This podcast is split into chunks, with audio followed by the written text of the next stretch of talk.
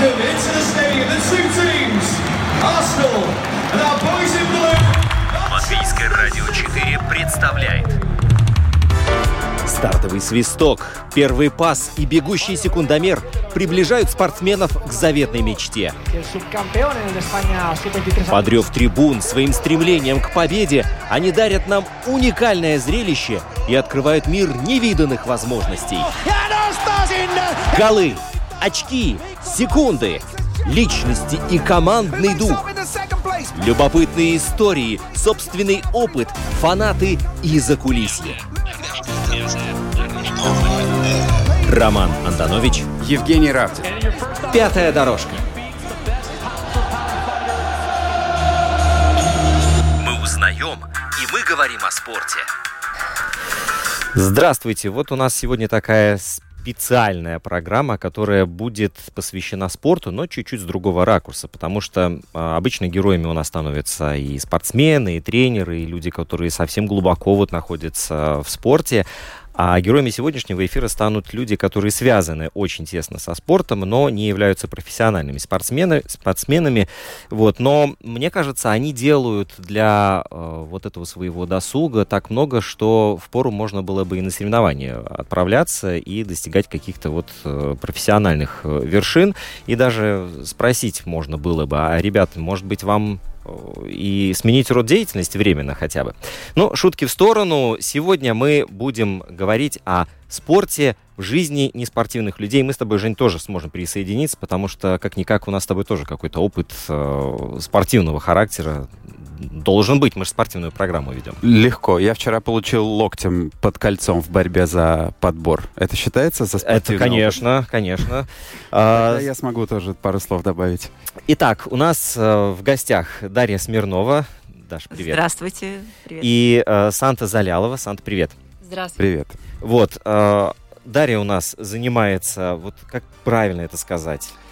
Я занимаюсь, правильно сказать, музыкой вообще. Музыкой, да. Мы вот эту профессиональную деятельность мы чуть-чуть позже. Я скрипачка Латвийского национального симфонического оркестра. Да, но при этом активная часть твоей жизни, я не просто так говорю, у меня есть доказательства. Есть. Документальные, это вот в Фейсбуке очень много там и сторис, там видно, что просто человек такими чудесами спортивными заниматься не может. Ну, я с детства знала, что спорт – это, наверное, вообще определяющее для человека. Я как девушка всегда знала, что нужно быть в форме. Меня мама этому научила, и поэтому спорт, да, балет, спорт – это очень важно, конечно, для меня. Хорошо. И, Санта, у тебя несколько увлечений. И, наверное, самый... Давай вот начнем с того, которое больше тебе по душе. Стрельба. Да, стрельба. Угу. Вот. Дальняя стрельба. А еще, кроме стрельбы, у тебя что в твоем CV есть? Наверняка я бы в целом сказала активный образ жизни концептуально, потому что это и бокс чуть-чуть, и кикбокс чуть-чуть, и эндуро-мотоциклы чуть-чуть, и, ну, то есть... На 3 гостей хватило бы. Да, но очень такой разносторонний. Но, скажем так, в спортивный клуб я хожу постоянно это на улице пробежки, какие-то утренняя зарядка дома, это обязательно. В какое-то время сейчас уже не было на борцовском клубе, так правильно говорить, да? Да. Из-за здоровья чуточку, а так, да. Угу. Самое главное, чтобы не было скучно. А Даша, главное, что когда была пробежка, головой кивает, да. Со стороны назад голову. Ну, есть же пробежка. Пробежка есть, но я в последнее время стараюсь бегать меньше, и потому что немножко чувствую уже спину немножко неправильно. Ну, просто неправильно растянулась пару раз, и вот как-то так. Но пробежка, да, и собака у меня, и собака мы бегаем, и да. Ага, утренняя зарядка. Утренняя зарядка, да, конечно. Нужно же встать, потянуть кости, они же скрипят. Обязательно нужно растянуться. Согласна. Вот. Санта, а скажи, пожалуйста, так, Даша занимается музыкой, мы сейчас об этом тоже поговорим. Как и в каком качестве? А твоя неспортивный род деятельности, твоя работа, твоя профессия, чем ты занимаешься? Я руковожу IT-проекты в сфере дигитального здоровья. Создала какое-то время назад, это в 2018 году, первую платформу в Латвии по телемедицине, это, то есть место, где среда, где врачи могут консультировать удаленно, и, то есть, и все с этим связано. То есть тоже какое-то прикосновение к здоровью здесь есть? Да. Да, но хорошо.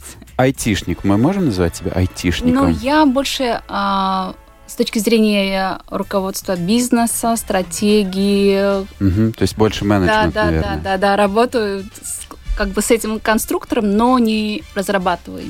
Понятно. Угу. Вот, и здесь возникает вопрос, как вам, людям, совершенно не связанным со спортом, пришла в голову вот эта идея и желание вести достаточно активный образ жизни? Что послужило триггером? Ну, у меня, наверное, такое стало, наверное, возможно, какое-то отчасти перемены в жизни, какое-то даже депрессивное состояние отчасти, потому что мы все меняемся, и ты играешь, но в какой-то момент понимаешь, что нужно делать что-то еще. И да, я начала заниматься спортом, я стала ходить практически каждый день в спортзал.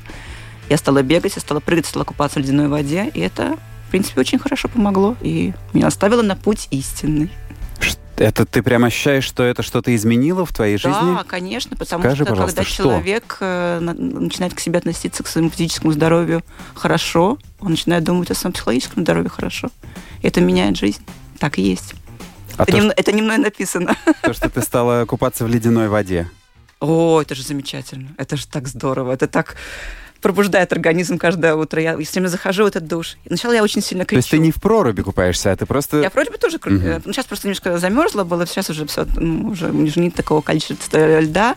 Но когда ты заходишь в этот душ, и когда вот хочешь прокричаться, и ты проорёшься, бедные соседи, да, вот это настолько заряжает энергии на весь день, и потом можно делать и просто горы вершить. Да. То есть нет привыкания, что ты уже заходишь под этот ледяной душ и думаешь, не... Мне кажется, это такая вещь, к которой привыкнуть невозможно. Я же из теплой постели выложу.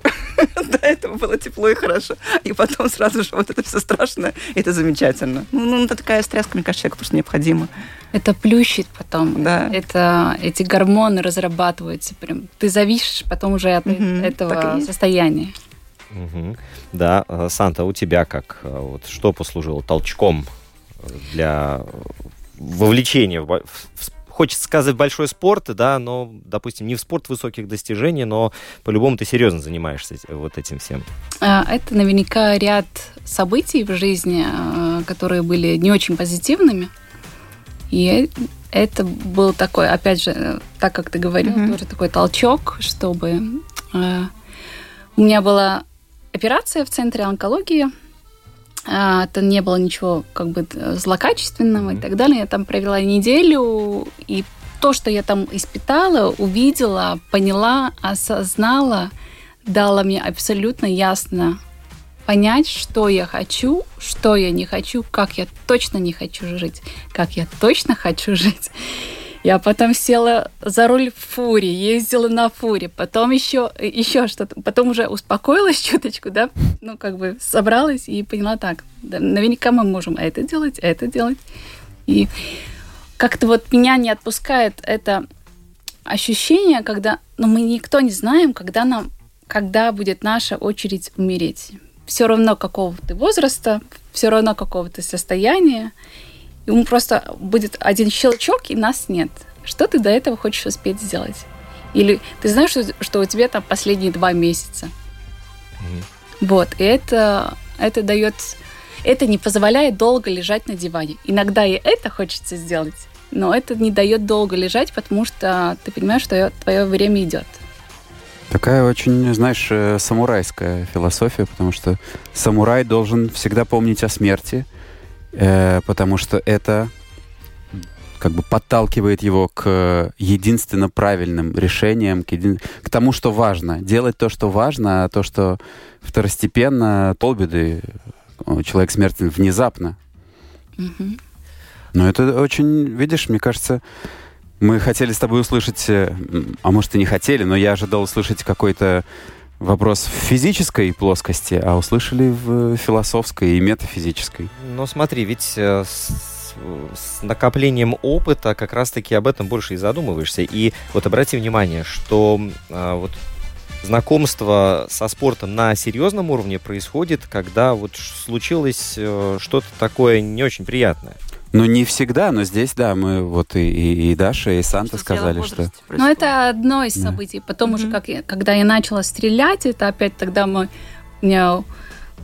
опять же, очередь не очень позитивных событий, и близкий семейный друг говорит, все, давай выходи из дома, надо что-то делать, я знаю метод терапии хороший. И мы поехали стрелять по тарелкам, это спортинг называется, с ружья. Эта дисциплина мне как бы не очень зашла, но я за очень короткое время попробовала почти что все дисциплины. И с пистолетами, и с ружьем, и с карабинами, и всякие разные дистанции, и все такое. И потом я поняла, вот, что именно вот это снайперское дело, вот это именно мое. А расскажи, пожалуйста, два слова, какая дистанция, какое оружие, что? Потому что я знаю, что такое стендовая стрельба, да, по тарелочкам. Я знаю там из пистолета. Я смотрю там иногда Олимпийские игры, я вижу, как это выглядит. Но что такое снайперская стрельба, я не видел ни разу. Сколько это метров? Это начиная... Есть из кашбалтырской леточка шаушена. Я не знаю, как это перевести. Не знаю, бытовое, прикладная... Бытовое. Оно считается такое филигранное. Это дистанция 300 метров. Это начиная от 300 метров, а потом уже идет эта дальняя стрельба до 1000 метров. Моя самая дальняя, это вот есть 1000 метров. Попасть. Белки в глаз? Во что ты можешь попасть за 1000 метров? Ну, там уже ты сам, естественно, ничего там не видишь. Ты видишь только через оптику ружья. А чтобы попасть в эту цель, и если есть ветер хотя бы 5 метров в секунду, он 100% сдует эту пулю в сторону. И ты должен целиться куда-то туда, 5 метров, не знаю, 3 метра на вынос, чтобы эта пуля... Ну, ты должен уметь считать ветер, влажность воздуха, понять, какое там солнце, есть мираж, нет. Ну, там целая наука. И да, и это морально очень сложно понять, что ты должен целиться куда-то вообще в другую сторону, чтобы попасть в мишень. Ну, какого размера мишень, которая стоит за километр от тебя? Силуэт человека. Но есть и такие, там в Германии, Польше происходят соревнования, где они даже там ставят мишень, и даже там ты должен попасть в десяточку, да, ну. И самое главное, это в дальней стрельбе уметь собрать группу этих вот попаданий, чтобы они были в группе. Если ты попадаешь куда попало, это значит, тебе еще надо учиться, потому что самое главное не один раз попасть, а именно вот эти повторения. Кучность. Да, кучность. Вот.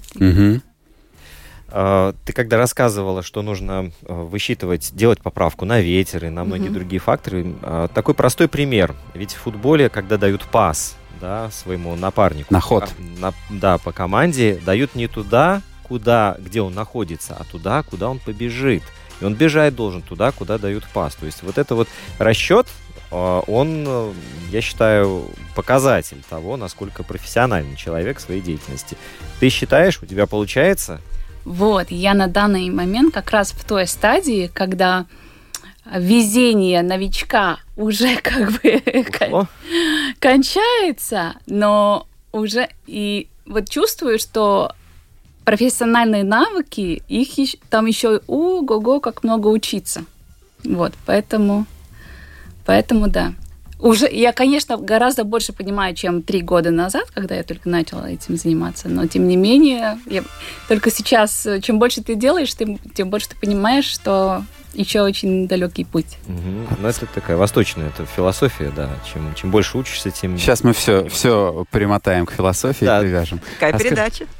Сколько тренировок у тебя в неделю по стрельбе? Ну, надо чаще. Сейчас у нас сезон только сейчас начинается, поскольку это значит, что всю тренировку я лежу на полу, ну, то есть на земле. И Погода у нас была какая была. Ну, примерно это раз-два раза в неделю. Это очень дорогой спорт.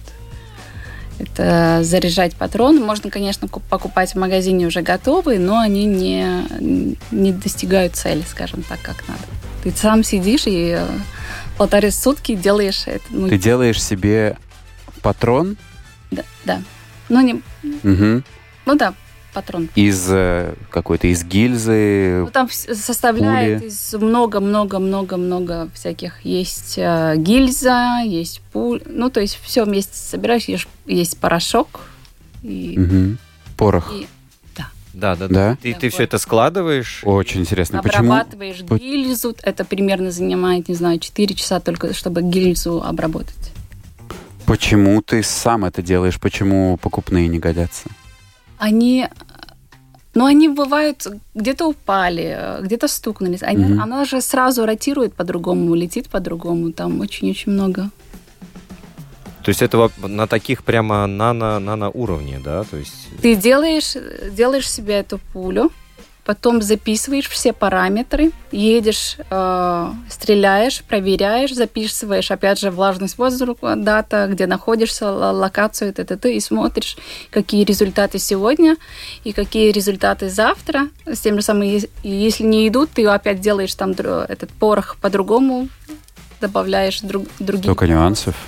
Ну, это, я бы сказал, научная работа какая-то больше. А ты говоришь, очень дорого. Сколько, получается, стоит? Сколько ты делаешь выстрелов за одну тренировку и сколько стоит одна тренировка? Если в магазине покупать, то примерно начиная от 2,50 за одну пулю до 4 евро. Одна пуля. А сколько ты делаешь выстрелов? От 50 до 100 выстрелов. Угу. То есть можно и 400 евро потратить на тренировку? Мои инструктора сначала, когда я еще сама у них там в нашей базе еще не готовила эти патроны, тогда говорит, вот ты приедешь и посмотришь, как это серьезно и сколько это усилий требует, тогда поймешь, что нельзя просто пулить, понимаешь? Что надо каждую отработать. Ну, свинцу на ветер не метать. Как говорил то ли Суворов, то ли Кутузов. Ну, я в некотором шоке нахожусь. Я уже предварительно знал, что это действительно непростой вид спорта, но что настолько все сложно. Да, я под впечатлением пока тоже. Это да. Ну, все готовятся, и спортивная рыбалка там тоже подготовка идет еще с вечера, да, когда готовят наживку. Даша, вот тебе слово. У тебя твой инструмент спортивный – это коврик для йоги. Ну, коврик, и разнообразные гантели, и мячики разные, замечательные. Вообще, я почему начала заниматься даже больше сама, потому что я поняла, что это настолько индивидуальный подход к самому себе и к человеку. И когда я долгое время ходила в спортклуб, и мне даже просто элементарно спросили, как себя чувствую, мне показалось, что это как-то непрофессионально. Конечно, я не профессиональный спортсмен, но я считаю, что спросите у женщины, как она себя чувствует, какое у нее давление. Как-то мне показалось, что... И было так, что я... поднимала хорошо вот эти большие все эти наши, как говорится, штангу поднимала, как на простом занятии. И я очень хорошо надорвалась. Очень хорошо. С тренерами. Спину надорвала, и да, были проблемы большие. То есть я поняла, что настолько... Просто ходить в клуб, просто заниматься чем угодно. Это настолько, наверное, неправильно, нездорово, пока ты не понимаешь именно, с чего ты хочешь. Потому что тренерский подход, если это не частный тренер, он очень поверхностный. И поэтому я поняла, что нужно чувствовать себя самому и делать то, что вот мне как женщине требуется. И я занимаюсь тоже с девочками. Конечно, с мальчиками я не занимаюсь. Мальчики – это совершенно другой подход. А с девочками, да, формирование вот этой гибкости, упругости, вот этого всего такого, что... Исходя из своего организма, исходя из того, что я понимаю, когда можно ноги поднимать больше, когда их нужно меньше поднимать. Исходя из женщины как таковой. Я так формирую свои занятия. То есть ты тренируешь сейчас?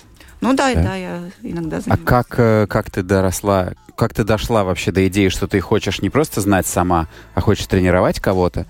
И где ты училась или где-то занималась? Как ты постигала? Да, когда началась пандемия, я почувствовала очень-очень сильную, даже, можно сказать, депрессию, потому что концертов нет, сидишь дома.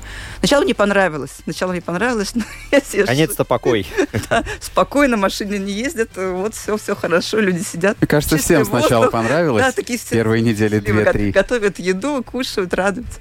А потом я чувствую, что пошел невроз, я чувствую, что не хватает, потому что, работы нет, конечно, слава богу, что мы государственный оркестр, то есть у нас зарплата вроде бы идет, и все нормально, но, тем не менее, энергия-то просто бьет ключом. И я пошла онлайн, пошла заниматься фитнесом, да. Но я так больше, в принципе, для того, чтобы больше иметь, возможно, какой-то сертификат для этого, потому что я поняла, что я чувствую только через себя. Я хотела чувствовать через себя. Я просто понимала, как этот бок убрать. Я сама стала понимать. Не потому, что там вот так написано. Я поняла, когда не болит, почему оно не болит так. Вот, не исходя из своего тела, просто стала заниматься. Но опять же пандемия повлияла, как на многих людей. Многие люди поменяли профессию вообще изначально. И вот, кстати, говоря о пандемии, я помню, как вот в самом начале все и говорили, вот зачем это нужно, безобразие какое. И вот со многими спортсменами постоянно общались. И спустя вот сколько прошло, 2-3 года, и спасибо пандемии, что всегда можно задать вопрос спортсменам, а как вот вы сейчас, после того, когда все возвращается на круги своя, вот многие говорят, а здорово, что это было такое испытание, оно многие вещи расставило по своим местам, оно где-то отбросило лишнее что-то, показало, на что нужно обращать внимание. Лишние люди исчезли, появились люди, которые, достойны, да, и исключительно так вот в положительном ключе. Да, я тоже могу сказать, потому что перед пандемией тоже и на работе, казалось бы, вроде бы уже все как вот надоело, вроде ничего нового нет. А сейчас я прихожу каждый концерт, слава богу, дышишь, радуешься, просто восторг от зрителей, восторг. И у зрителей восторг, и у меня восторг, и мы просто это такой товарообмен прекрасный, так что да. Но это тоже, знаешь, в своем роде то, о чем говорила Санта, такое напоминание о том, что нормальный ход жизни не всегда вообще существует, и что надо его ценить, потому что, да, мы привыкли к тому, что то, что тебе дано каждый день, значит, оно твое. И мало задумываемся о том, что у тебя это могут и отобрать. Пандемия, еще что-то. Еще и да, и пандемия не самый плохой вариант. Видишь, я обещал, что мы будем привязываться к философии. Ну, а куда же без этого? Люди-то взрослые. Хорошо. Даша, а когда ты получила сертификат тренера, да, я так понимаю, да? Вот скажи, насколько сильно поменялось твое видение спорта до и после? Я не могу сказать, что у меня настолько поменялось сейчас вообще время таких вот высоких технологий, вот, что мы видим каждый день в Инстаграме, и тренировки такие. Когда я начинала этим заниматься, этого практически еще не было. Вот только вот начиналось. А теперь это вот настолько всего много. И в чем прелесть нашего времени, вообще красота нашего времени, что каждый, вот то, что он хочет, он то и имеет. Вот это настолько... Мне кажется, что раньше было как? Все встали, зарядка, там, ручками кверху, да, гантельки. Для всех все было аэробика одинаково. Аэробика по телевизору. Да, и вот присели, 3 приседа, 3 прихлопа, да. А теперь человек настолько свободен в своем выборе. Вот мы этого, на самом деле, опять же, про философию, возможно, не понимаем каждый день, но мы настолько способны выбирать то, что именно нам, нашему организму, нашим годам, нашей системе какого-то, не знаю, построения нашего организма. Да, вот я просто поняла, что спорт у нас только индивидуальный. Конечно, не профессиональный спорт, это совершенно я о другом говорю, когда там маленьких детей уже с самого начала ведут на что-то и так далее. Но да, спорт очень индивидуален, и для меня просто приятно то, что я что-то знаю, больше, чем я знала до этого. Но я понимаю, что, опять же, я, возможно, такая еще отчасти эгоцентрична, и я понимаю, что все идет от человеческого тела, и как ему нужно себя чувствовать. Вот так. Такая система. Вот, кстати, основные мотивации, вот что еще движет людьми, это, во-первых, укрепление здоровья, да, там, устранение каких-то недостатков, повышение функциональных возможностей организма, подготовка к будущей профессиональной деятельности, да, или овладение жизненно важными навыками по выживанию и достижение наивысших спортивных результатов. Но это относится к тем, кто занимается спортом вообще вот с измальства, и там уже может где-то варьировать, там переходить из одного вида в другой, но у него уже есть база. Но что мне импонирует, то что сейчас можно в любом возрасте практически идти и заниматься, буквально тем, что тебе по душе. То есть там не смотрят, ты не можешь показать результат, мы с тобой не будем заниматься. Сейчас вопрос решают деньги. Если деньги есть, ты можешь заплатить там за личного тренера или заниматься каким-то видом спорта, арендовать там, не знаю, яхту, к примеру, да, то, пожалуйста. Знаешь, если говорить о том, что занятия спортом как-то помогают тебе развивать навыки выживаемости, то вот я хотел бы, если начнется зомби-апокалипсис, я хотел бы в одной компании с Сантой оказаться. Между прочим, это очень смешная тема, потому что все знакомые, те, которые знают, что я стреляю, и занимаюсь и также по ходу, и я обожаю тему выживания, я не беру спички, у меня есть этот, не знаю, как по-русски, кремень. Да. Мои дети всегда уже с детства уже по рекам, по горам, по прудам. Вот, и знакомые все звонят, говорю, если что, мы к тебе. Или писали там всякие отзывы, то есть, да-да. В очередь становитесь, пожалуйста. Вот. А еще перед эфиром я попросил, ну, вот, наверное, сейчас чуть-чуть сделаем отклонение, я попросил принести с собой вещи, которые, ну, связаны со спортом и играют какую-то такую, ну, больше любимые, да. Вот у Санты тут и кубок есть, и что-то из инвентаря. Свою винтовку она не привезла, потому что нельзя возить. Да. Вот, но что-то есть. Дарья принесла с собой скрипку, но сегодня вечером концерт будет, да, так что... Нечаянно принесла. А что за концерт? Ну, концерт. Концерт, молдавская группа приезжает, вот, на панфлейте такая, вот, знаете, такая... Свирель. Да. О, свирель, да, я не могу перевести на русский язык. Ну да, будем играть. А скажи, пожалуйста, мне интересно, ты в своей... Я, Санта, к тебе тоже пристану с этим вопросом потом. В спорте, которым ты стал заниматься, ты находишь какие-то параллели с музыкой, с игрой на скрипке, со своей работой в оркестре? Ну, я вообще человек безумно страстный. Вот я даже спортом, когда ходила в клуб еще заниматься, когда вот были вот эти все, ну, когда большое количество народу, и вот я человек сцена, я с ним становилась в первый ряд, и вот так, чтобы все меня видели, все время все делала. Возможно, отчасти я даже не делала это для себя, я делала для того, чтобы вот какая я. Это такое вот, это сценическое во мне, и я безумно страстна в этом, да, мне очень нравятся вот эти вот страсти вот, именно сценические. И да, я тоже самое, ну, так как я занималась тоже довольно-таки очень долго, занималась балетом, и вот в детстве занималась балетом.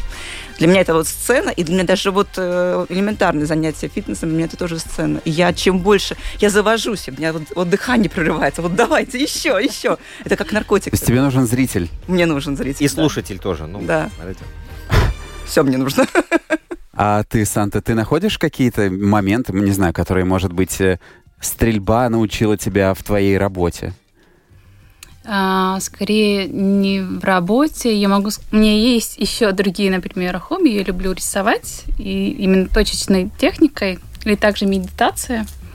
И то, что мне помогает в стрельбе, это обязательные практики дыхательные практики перед соревнованиями, потому что каждое дыхание и сердцебиение быстрое, оно влияет на то, как ты стреляешь, как ружье реагирует и так далее. То есть ты до этого дышишь спокойно, медитации, и потом уже приходишь такой, слегка такой, паришь где-то.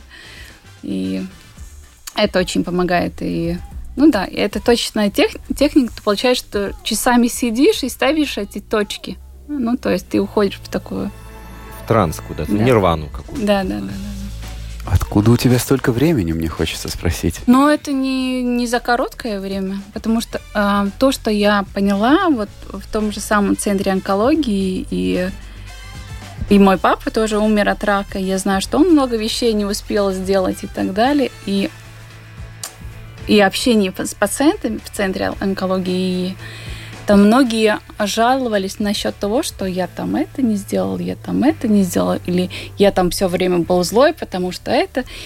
Я для себя сама поняла, что обязательно мне нужно где-то, где разрядиться и где-то наполнить энергию, потому что я люблю свою работу, я горю ей, прям мне очень нравится это делать, но обязательно ты должен где-то выйти из этого цикла и где-то выдохнуть или, наоборот, где-то зарядиться. И именно поэтому они такие разносторонние, эти интересы. скажем так. Вот я про дыхание хотел немножко пошире поговорить, потому что изначально, ну вот любой человек, он дышит, это воспринимает как само собой разумеющееся. И когда говорят, вот, что нужно дышать правильно для концентрации, успокоиться, ну вот эти все нюансы, думаешь, ну что там делать? Дышишь и дышишь, да? Mm-hmm. Вот, но со временем как-то обращаешь на это внимание, когда сталкиваешься с такими вещами, где это дыхание играет действительно такую важную роль, понимаешь, насколько это сложно. Вот как долго ты искала ту самую, как правильно сказать, наверное, точку, правильную позицию, правильный вот этот вот уровень, правильную формулу дыхания своего? Ну, скажем так, видишь, я с имитацией была знакома уже до стрельбы, поэтому у меня это было сразу же, я понимаю, что и сюда, когда перед тем, как приходить в студию, я ехала в машине и занималась правильным дыханием. Ну, то есть так. Что касается самой стрельбы, я еще в процессе, потому что я знаю, что у меня иногда получается лучше, когда я стреляю момент никогда, ну, то есть на половине. На выдохе, на полувыдохе. Да. И также мне инструктора говорят, попробуй, когда ты сделаешь, то есть вдох, да, и на половине именно. Или на полном полностью выдыхаешь, и тогда, но ты вот там очень важна вот именно эта 1 секунда, потому что если как ты долго, ну, держишь это дыхание, тогда уже сердце уже начинает как бы биться. А есть какая-то правильная формула, да, единственная, или для каждого индивидуально? Вот, я думаю, что, скорее всего, для каждого индивидуально. Потому что мне повезло, со мной работали действительно такие прям гуру по дальней стрельбе, и они оба, каждый по-своему рассказывали, как надо. Поэтому я понимаю, что надо учти это, и надо найти свой метод. Так, я хочу вернуться к этому кубку, который блестит и приковывает наше внимание. Вот ты его принесла с собой, теперь... Правда, рассказывай. В Инстаграме потом, уважаемые радиослушатели, можно будет посмотреть в нашей галерее. Это LR4 Sport. Да. Угу. Но кубок, на самом деле, это не мой самое главное достижение, но это как раз это соревнование, которое происходит в НАТО-базе в Адаже. В НАТО-базе Адаже. Оно между НВС, охотниками и замесарды. Mm-hmm. И также энтузиасты по стрельбе. Вот, мои первые соревнования там были... Я была единственная женщина из 100 участников. Mm-hmm. Да, и там, правда, я ни один кубок не получила, но для меня он гораздо выше, чем данный кубок, так как там по разным дисциплинам я была 4-я, 5-я, 7-я, 9-я. И это первый раз я стреляла, поэтому для меня это было очень-очень важно. То есть там дистанции, начиная от 100 метров, и разные задания. То ты должен попасть в 100 метров, там висят гильзы, и ты должен попасть в эту гильзу. То там должен свое тяжелое ружье, оно мне такое, ну, большое, серьезное такое, должен держать в руках и в позе бедуина стрелять. Что такое поза бедуина? Это вот как-то так сидишь и держишь вот... то есть скрестив ноги, да, поставив локоть на колено? И ружье ходит, и ты должен найти правильно, ты читаешь эту траекторию, как эта рука ходит, и должен понять, когда она пойдет назад, и вот до этого, как она идет назад, ты стреляешь, и чтобы уже до момента... Ну, то есть тоже расчет на движение? Да. А скажи, мне интересно... Какое было к тебе отношение, когда ты оказалась единственной девушкой среди 100 участников? В целом, данный спорт, я могу сказать, что очень люди отзывчивые. Да, дружелюбные. Но есть, конечно, комментарии. Одно из соревнований было так, что я переехала на этот лес, и говорит, Санточка, ты что тут делаешь? Ты за грибами приехала? Но мне ничего не остается, как улыбнуться. И то я потом так рада была, потому что человек остался 20 месяцев меня ниже, поэтому... Лучше грибы собрал. Хорошие. Да, но вот это второе место, на самом деле, это, мне кажется... Но это не в общий... Должна признаться, это не в общий, то есть там участник уже 150 было, а здесь уже, когда больше женщин собирают, всегда отдельно дают уже, считают результаты женщин. Здесь мы гораздо меньше, 4-5 были, да. Угу. Хорошо, что еще у тебя с собой? Но перчатка очень... какая-то, я вижу. Да, вот это перчатка. Самый главный мой инструмент, я его одеваю... на левую руку. Я слушателям расскажу, что это перчатка без кончиков пальцев, и она такая прорезиненная, имеет резиновые набойки и снаружи, и внутри. Угу. То есть и со стороны ладони, и с тыльной стороны. Как это происходит? Я лежу на земле, мое ружье стоит, карабина стоит на ножках передних, но я здесь, по закону я не могу вот эту часть лайда, не знаю, как она нельзя, ей нельзя стоять на каком-то стативе. Приклад? Да, ты не, угу. он, то есть статив нельзя, и я его держу здесь, то есть на руку. И я вот так, это в принципе мой джойстик. Я его либо так кладу, либо так, либо так. То есть ты пальцами не держишь его? Ну подожди, мы значит я говорим только... не про приклад. Приклад это та часть, да, которую да, ты в плечо упираешь. Я приклад вот сюда. Ага, он длинный, да, выходит? Ну он, да. Понятно. И я, в принципе, плечую только вот этой рукой, получается, так лежу, и вот только вот этими пальцами, а этим уже стреляю. Да. Так получается. Ну, и если не крепко держать, что тоже бывало, это значит, что здесь все синее, после 30 выстрелов здесь все синее. Какая-то подушка есть у тебя на плечо или нет? Нет, потому что, опять же, это может мешать... прицелу? Да. Ну, отдача может быть слишком, ну, то есть как-то так. Но это такой важный инструмент. Наушники это обязательно. И это используют, снайперы, которые еще не хорошие снайперы, как я уже говорила. Это закрываю один глаз, потому что иначе мне закрывается. Но я не умею еще держать открытым оба глаза. А как надо? Подожди. Надо, чтобы тебе оба глаза открыты, и ты вообще не моргал. Даже когда этот огромный выстрел, этот шум, когда, и ты не моргаешь. Я всегда делаю на тренировках видеозапись, как я нажимаю на курок, и чтобы потом аналитику делать. Но все равно глаз у меня всегда еще дергается. Уже 3 года стреляю, но глаз все еще дергается. Это знаешь, как в футболе учат футболистов, что глаза должны быть открыты, когда ты головой бьешь по мячу. Это тоже сложно? А это да. Ты должен видеть, куда бьешь. Но подожди, пожалуйста. Я представляю себе любого человека, который стреляет из снайперской винтовки, он же прищуривает один глаз. Ну, это наверное, жертва кинематографа, я тоже. Вот, и я это делаю, потому что мне... вот как-то у меня так происходит. А зачем второй глаз нужен открытым при стрельбе? Как-то это так и считается правильно. И для меня это не натурально кажется как-то.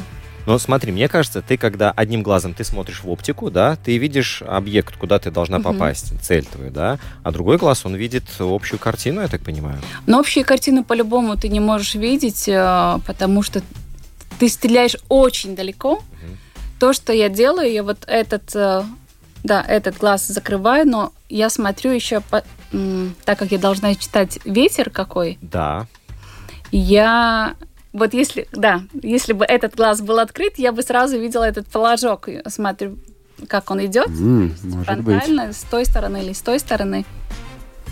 Слушай, прозрение прям в прямом эфире. Не, мне это нравится, это хорошо. Вот, а тут комментарий пришел к нам, что молодежь, не знаю, попробуем сейчас это обсудить, молодежь в погоне за идеальной фигурой перекачивается, срывает спину, зарабатывает болезни. И все ради прекрасной фигуры, внимание, навязанной глянцем. Ну, это очень спорный вопрос, мне кажется, в последнее время, когда мы все знаем, что есть и бодипозитив и так далее. Мне кажется, сейчас настолько свобода выбора. Ну, да, конечно, есть крайности. Крайности всегда плохие. Крайности, мы понимаем, что они крайности лет вот к 35, к 40. Потому что пока мы молоды, конечно, нам хочется и поменьше есть, и побыстрее иметь вот эти вот мышцы. Это естественно, но... Ну, как любая крайность. И пока ты молодой, ты все вот обрушиваешь это ведро с холодной водой каждый день на себя и хочешь быть и красивее. Ну, я не знаю про глянец. Мне кажется, в последнее время все стало гораздо более свободным. Многообразным и разнообразным. Цифру, да. Мне кажется, очень для меня субъективно очень-очень важно вот внутреннее состояние. То есть, если я сейчас себя чувствую хорошо, и там есть, не знаю, плюс 2 или сколько там килограмм, значит, хорошо. Если я себя уже не чувствую хорошо, вот значит, я делаю до того момента, ну, то есть только для того, чтобы я себя чувствовала хорошо. У меня раньше был вес 90 килограммов, поэтому я точно знаю, что туда я не хочу вернуться. И поэтому чисто не только по факту, что я буду одевать и как я буду выглядеть, либо в купальнике, либо в платье, но самое главное, как я себя буду чувствовать. Если я себя чувствую нехорошо, значит, иди и делай что-то. А это честность перед собой. А при каком весе ты сейчас чувствуешь себя хорошо? Ну, там, плюс-минус. Ну, 62-65, наверняка, так. Для кого-то, я знаю, мне говорят, ну, наверняка, тебе там пора уже это там побольше сделать. Но если я себя чувствую так хорошо, значит, хорошо.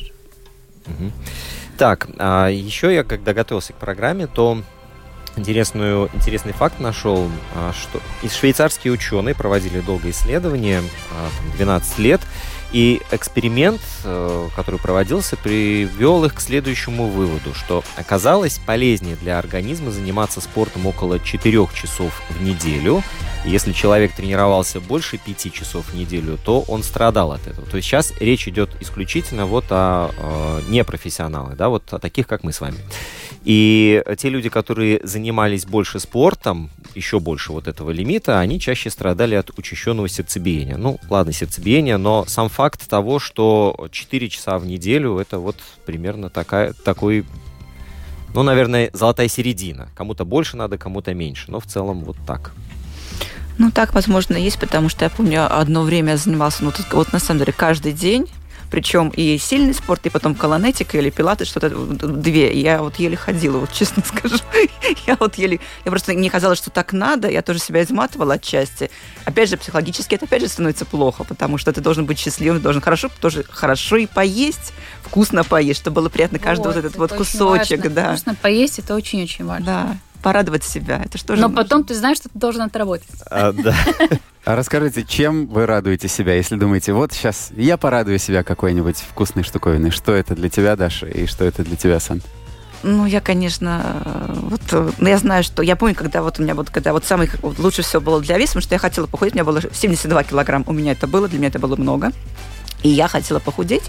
И вот вес вообще никак не шел. Вот я занималась, и там себя изводила в спортзале. Там я и бегала, и прыгала, и, наверное, в 6 часов занималась просто в день. У меня такое было ощущение. Но вот никак. Вот он уперся. А у меня еще депрессия от того, что он уперся. И вот он ни в какую, вот его не сдвинуть никуда. Я так подумала, от чего я чешусь? От чего у меня на что-то надувается? И вот я вот убрала для себя мягкие сыры, просто, что понимаешь, что я от них просто пухну. И мне кажется, что от чего, самое первое, от чего, если ты пухнешь, просто убираешь. И орехи, от которых я чешусь.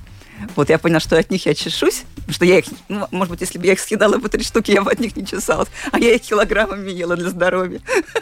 И поэтому, когда я вот убрала вот это, я, опять же, убрала каши, кстати, я похудела, у меня было 53 килограмма очень быстро. Хорошо, а чем ты себя радуешь вот сейчас? А вот сейчас я приехала из Лидо и поела там картошки. Жареной? Вот именно, да, соломкой. Санта, а ты? Я обожаю десерты, торты, но такие качественные, не покупные, а такие прям хорошие. И если я выхожу куда-то в ресторан, или куда-то не дома ужинать, я обязательно возьму десерт. Там может быть либо закуска, либо салат, но десерт будет обязательно, потому что я прям вот могу насладиться качественным. У тебя есть любимый десерт? Нет, наверняка. У меня очень разные. По настроению. Так, а какой из видов спорта вы бы, давайте так, с удовольствием смотрите или смотрели бы по телевизору, да? И каким видом спорта, если бы была вот просто карт-бланш, каким бы занимались? И, ну, если бы была вот такая возможность побороться там за какую-то действительно медаль, там на Олимпийские игры поехать именно представителем этого вида спорта, какой бы это был? Ну, если бы вот начать все сначала, всю жизнь сначала, конечно, художественная гимнастика. Я бы очень хотела, да, это мое. А тебе, кстати, и подходит. Девчачье такое. мне бы хотелось. Да. Угу. А ты, Санта? Ну, у меня даже... Первый вопрос был по поводу того, что смотреть по телевизору, какой вид спорта. Ну да, давай. Я раньше смотрела хоккей, но я один раз поймала себя на том, что я уже ухожу в какой-то невроз, я прям орала, рыдала, плакала, прыгала. Да, ну, и я поняла, что я не могу отделиться эмоционально от этого. И я слишком переживаю. Я потом узнаю результат, все хорошо, супер, молодцы. Или, проиграли. Но я поняла, что я не могу смотреть. Это вся Италия, так каждые выходные выглядит. Я переживаю настолько, что... И мне очень сложно. У меня сын играет в флорбол. Я чувствую, как я сидею каждый раз, когда я еду с ним на турнир. Я очень и очень переживаешь, ну? Да. А хоккей ты сборную смотрела или? Ну да, когда чемпионат. Ну сейчас будешь следить? Или вот ты зареклась с тех пор? Нет, я уже отошла и понимаю, что это очень-очень много нервов мне требует. Хорошо, а сама бы? Чем бы вот ты таким... Мне кажется, нельзя спрашивать у Санты, чем бы она занималась, потому что она занимается всем уже, чем хочет. Подожди, сейчас мы еще что-нибудь выясним. У меня наверняка нет такого, я не могу сейчас прям так ответить. Угу. Может быть, стрельба из лука? Я стреляла тоже. Но нет. Не знаю. Почему тебе стрельба из лука не зашла? Слишком близко? Не знаю. Так-то я люблю тоже быть на природе и так далее. Есть знакомые, которые, между прочим, занимаются и международно участвуют в соревнованиях. А ты планируешь до международных соревнований как-то дорасти? Так-то приглашают уже давно. Так-то и очень... Я стреляю в команде Angel Arms. И много чего зависит от команды, от инструкторов и так далее, от коллег. И я сейчас в пути... совершаю очень важные шаги, чтобы я по-любому стреляю в команде, но чтобы уже была независима и могла уже участвовать там, где я хочу и когда хочу. То есть там уже видно будет, как это все пройдет. Даша, а у меня есть к тебе вопрос, тоже такой досужий. Ты, когда занимаешься спортом, ты занимаешься под музыку? Ой... Я от музыки очень часто устаю. Я хотела спросить, потому что музыка твоя работа и твоя жизнь. Да. И мне хотелось узнать, какие у тебя отношения. Очень по-разному, потому что иногда я хочу, когда... Я могу сказать точно, что я очень люблю расслабиться, именно уже когда уже завершаю тренировку под Пятую симфонию Малера, Адажиетто. Это просто растягивает. Это больше, чем надо. А ты можешь нам напеть? Нет, не могу. Я пою очень плохо.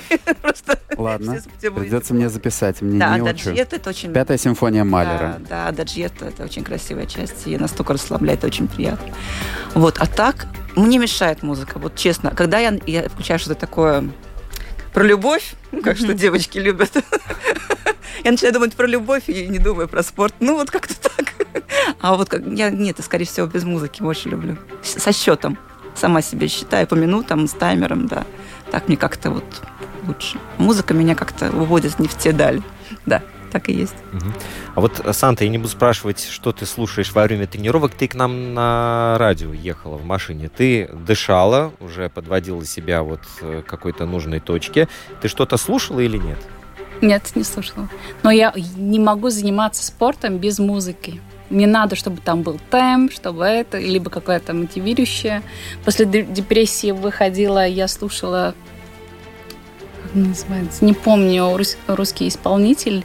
Очень грубая песня была, прям там с матом и так далее. Но он тебя вытаскивает прямо из этого состояния, там, я несчастный, мне все плохо. И прям ты слушаешь, и ты можешь сразу больше сделать. Если я не слушаю музыку, например, пробежка, мой беспокойный ум, он прям так, все, уже плохо. Не, давай уже остановись, не надо больше бежать. Мне очень сложно с ним бороться, поэтому я включаю музыку и только бегу вперед. А музыка со стрельбой сочетается? Нет, потому что музыка, она очень затягивает. Мне поначалу казалось, что я буду тоже какой-то что-то такое слушать. И поняла, что нет, ты ты концентрируешься туда, куда не надо. Вот, потому что музыка, она уносится. Так и есть. Я знаю, что есть такой эффект тоже в разных там видах спорта, и не знаю, в фитнесе, и в пробежке, в беге, наверное, да, что ты приспосабливаешь ритм своего бега к ритму музыки. И иногда как бы у тебя должен же быть определенный пульс, определенный ритм, а ты в угоду музыке сбиваешь его просто потому, что тебе как бы организму, голове и сердцу удобнее бежать в ритм. А если ты ментально сильнее, то ты не слушаешь этот ритм, ты сам свой задаешь, а музыка звучит лишь фоном. А если ты музыкальный, ты не можешь не пойти вместе с ритмом. Ничего не поделаешь. Ты бежишь с ритмом. Я знаю, что многие тренера запрещают своим спортсменам слушать во время пробежки, запрещают слушать музыку. Во-первых, это потому что ты должен стать ментально сильнее, как ты говоришь. А мой, он там... Ну, то есть, очень активный, поэтому... Слушайте, давайте вот на этой активной ноте мы завершим нашу программу. Я бы хотел еще спросить, вот могли бы вы заниматься чем-то в командном виде спорта? Потому что и твое, Даша, и твое, Санта, занятия, они индивидуальны, да? А в команде вот играть, не знаю, ну, волейбол, например, какой-нибудь флорбол, можно было бы приспособиться? Или все-таки вы такие одиночки? Может быть, и можно было бы. Но я в детстве старалась играть в баскетбол, ну, как-то мне не зашло. А ты, Даша? Я могла бы. Меня заводят люди. А ты же с оркестром играешь.